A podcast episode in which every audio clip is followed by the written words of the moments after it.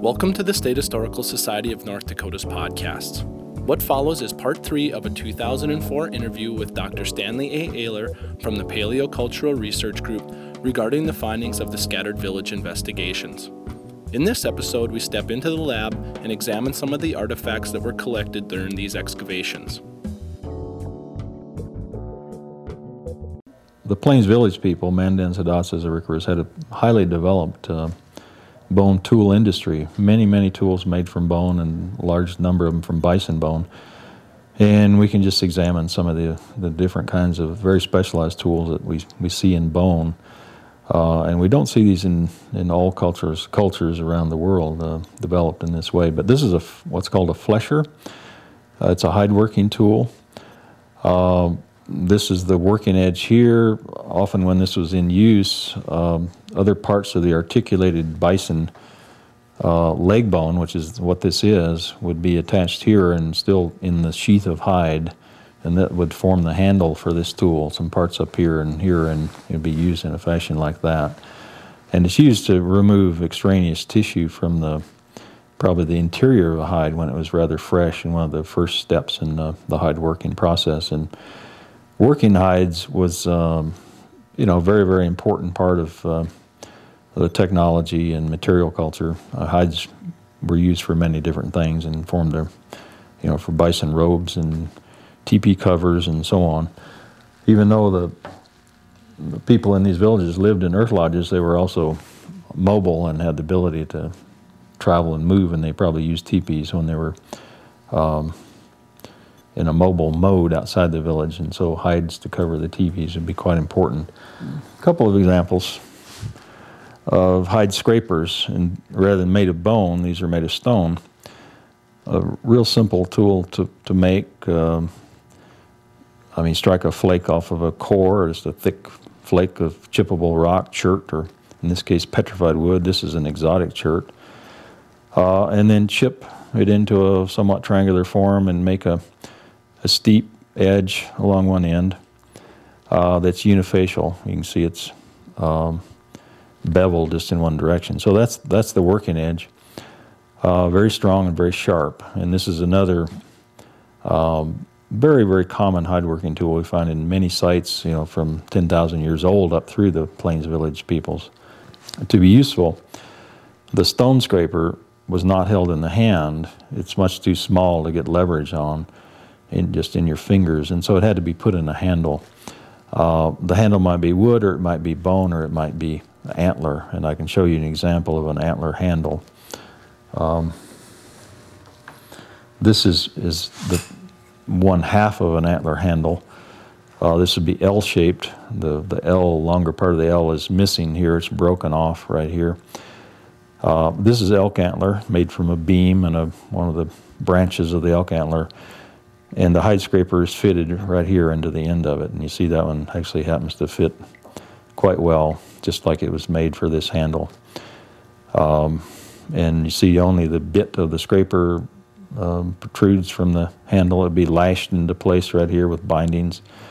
And, you know, the motion of use would be very much the same. The person would hold this handle maybe here and down on the long handle and, and draw it towards them during use. And um, these stone bits were probably used in many of the different uh, later steps of working a hide, maybe thinning it, maybe taking the hair off. Uh, so just another very, very common but very important uh, tool in the Mandan Hidatsa culture. A um, couple of examples of another, another very common tool in uh, Plains Village sites and, and also many other sites, uh, not just the villagers, but uh, these are bone awls, and these are made from the lower leg of a deer or an antelope, um, what we call a cannon bone or the metatarsal or metacarpal technical terms. But the lower, very straight, strong uh, part of the, the leg of that, that either one of those animals. And these are carefully cut out of that long bone into little parallel sided strips and then fashioned with a very sharp tip. And you can see how tremendously sharp pointed these are. Um, this basically is, a, is your everyday leather working tool used to uh, punch holes in leather and would be involved in uh, sewing pieces of leather together with uh, pieces of sinew or cordage. Um, just a fundamental tool and be used also in making clothing, you know, from tanned leather and so on. So, um, everyday tool. They receive heavy use, lots of polish on them from being in people's hands uh, hundreds of years ago. Uh, what I have here is another very common tool in Plains Village sites and Plains Village cultures. Uh, this is a scapula hoe, and this tool is um, the signal that these people are gardeners, and um, this is used to cultivate their gardens, basically where they grew the corn and beans and so on. And this is made from the the the shoulder blade or the scapula of a bison. It could be an elk, but great majority of these are bison. Uh, this is not a very large bison. This might be a cow or a not fully mature bison. The, the scapulas get much larger than this. This particular one is medium sized, but uh, here you can see the polish on the surface. This is from, from digging in the ground. You see this indention that's you know just worn away from digging. This one is about half used up or three fourths used up, but still would be a functional tool.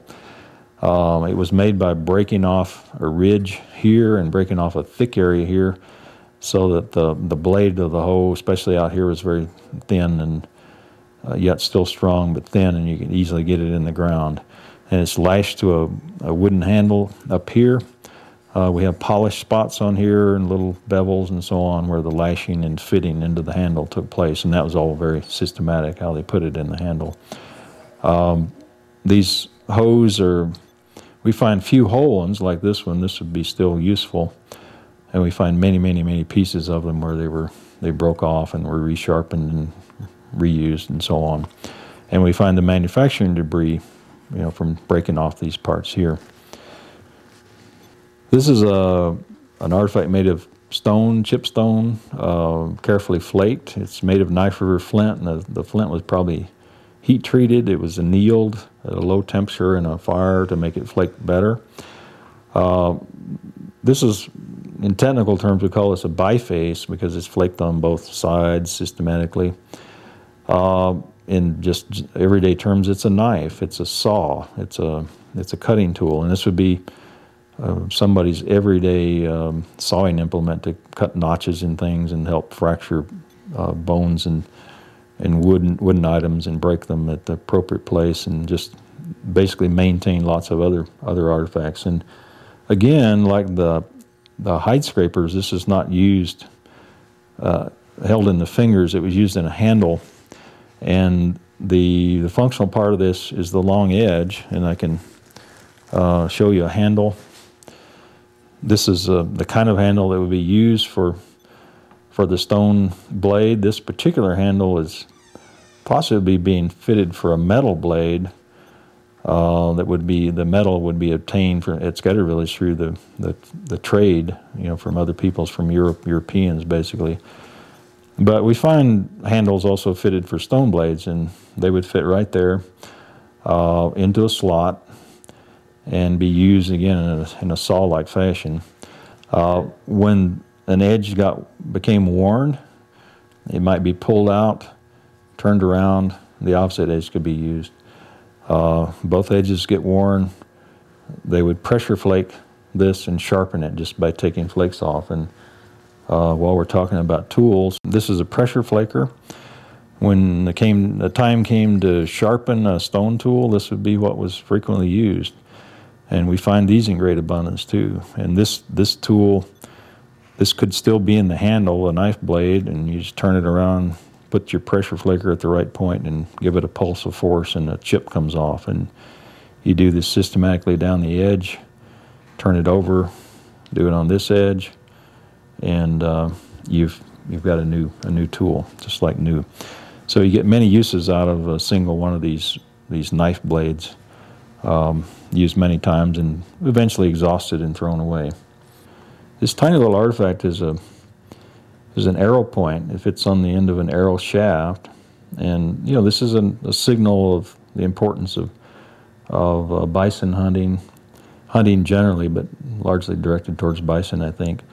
In an excavation, we typically find hundreds of these, not all of them unbroken like this. Most are broken. We also find broken pieces of ones that were being made, and they're very delicate and easily broken in manufacture. But these are also made by pressure flaking, but probably with a more delicate pressure flaking tool, uh, and by someone who is very uh, adept at flint working or flint knapping, as we call it. Um, so this is a this is a very very common artifact, and again a signal of the importance of of hunting in the economy. This one is made of knife river flint. Uh, the stone knife blade that we saw is also made of knife river flint. Uh, this is a kind of a root beer brown translucent rock, very high quality and very uh, heavily sought out. And this comes from, in part from quarries, you know, 100 miles or so from uh, Scattered Village, uh, be one of the sources for that stone. Another artifact that is related to hunting technology, in all likelihood, is what we call a shaft straightener or a, a shaft wrench. Um, this is a simple tool made by drilling a hole of the appropriate size uh, through a rib. They're almost always made on ribs. And when you're when you're making your arrow shaft, especially arrow shafts, they've got to be tremendously straight in order to fly in an accurate, true way. And so the the piece of wood that's chosen for the shaft might have bends and twists in it, and you can heat the wood over a fire, over a kettle with some boiling liquid over steam, and then you put the shaft through this hole and twist it, and uh, can take the kinks out of a piece of wood. So this is a an indication of arrow uh, fabrication or making rod-like wooden shafts um, at the village. Again, a common common tool. This artifact is what we call a grooved maul or a grooved hammer. It's made from a very carefully selected piece of stone. It's, this is a quartzite, a very dense, fine grained rock that's very resilient and it's not going to crack when you use it as a hammer.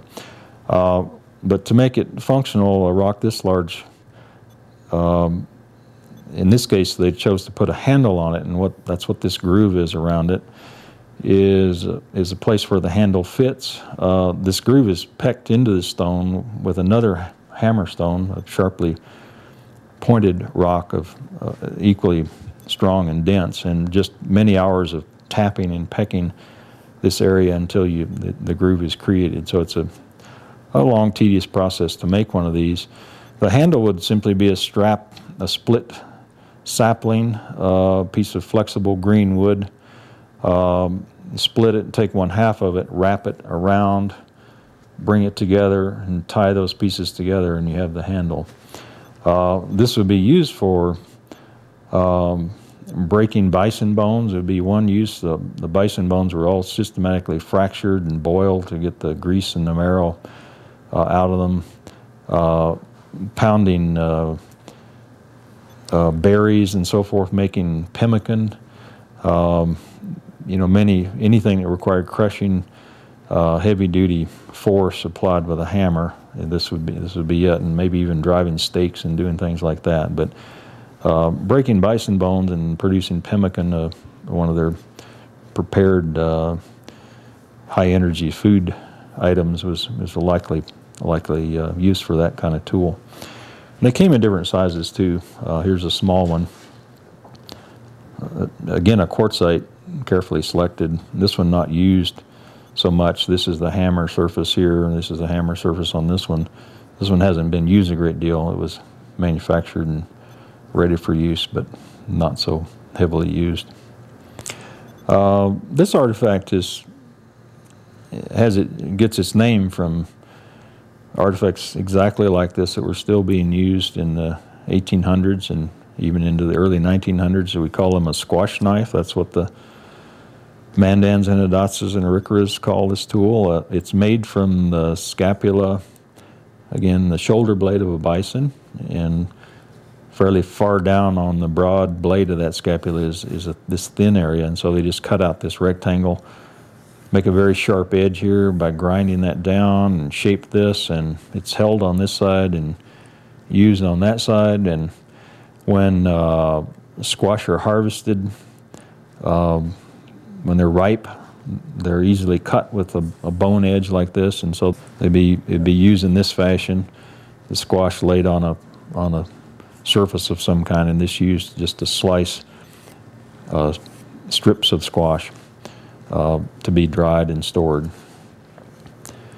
We found several of these that scattered, um, a few of them stored in storage pits and storage features.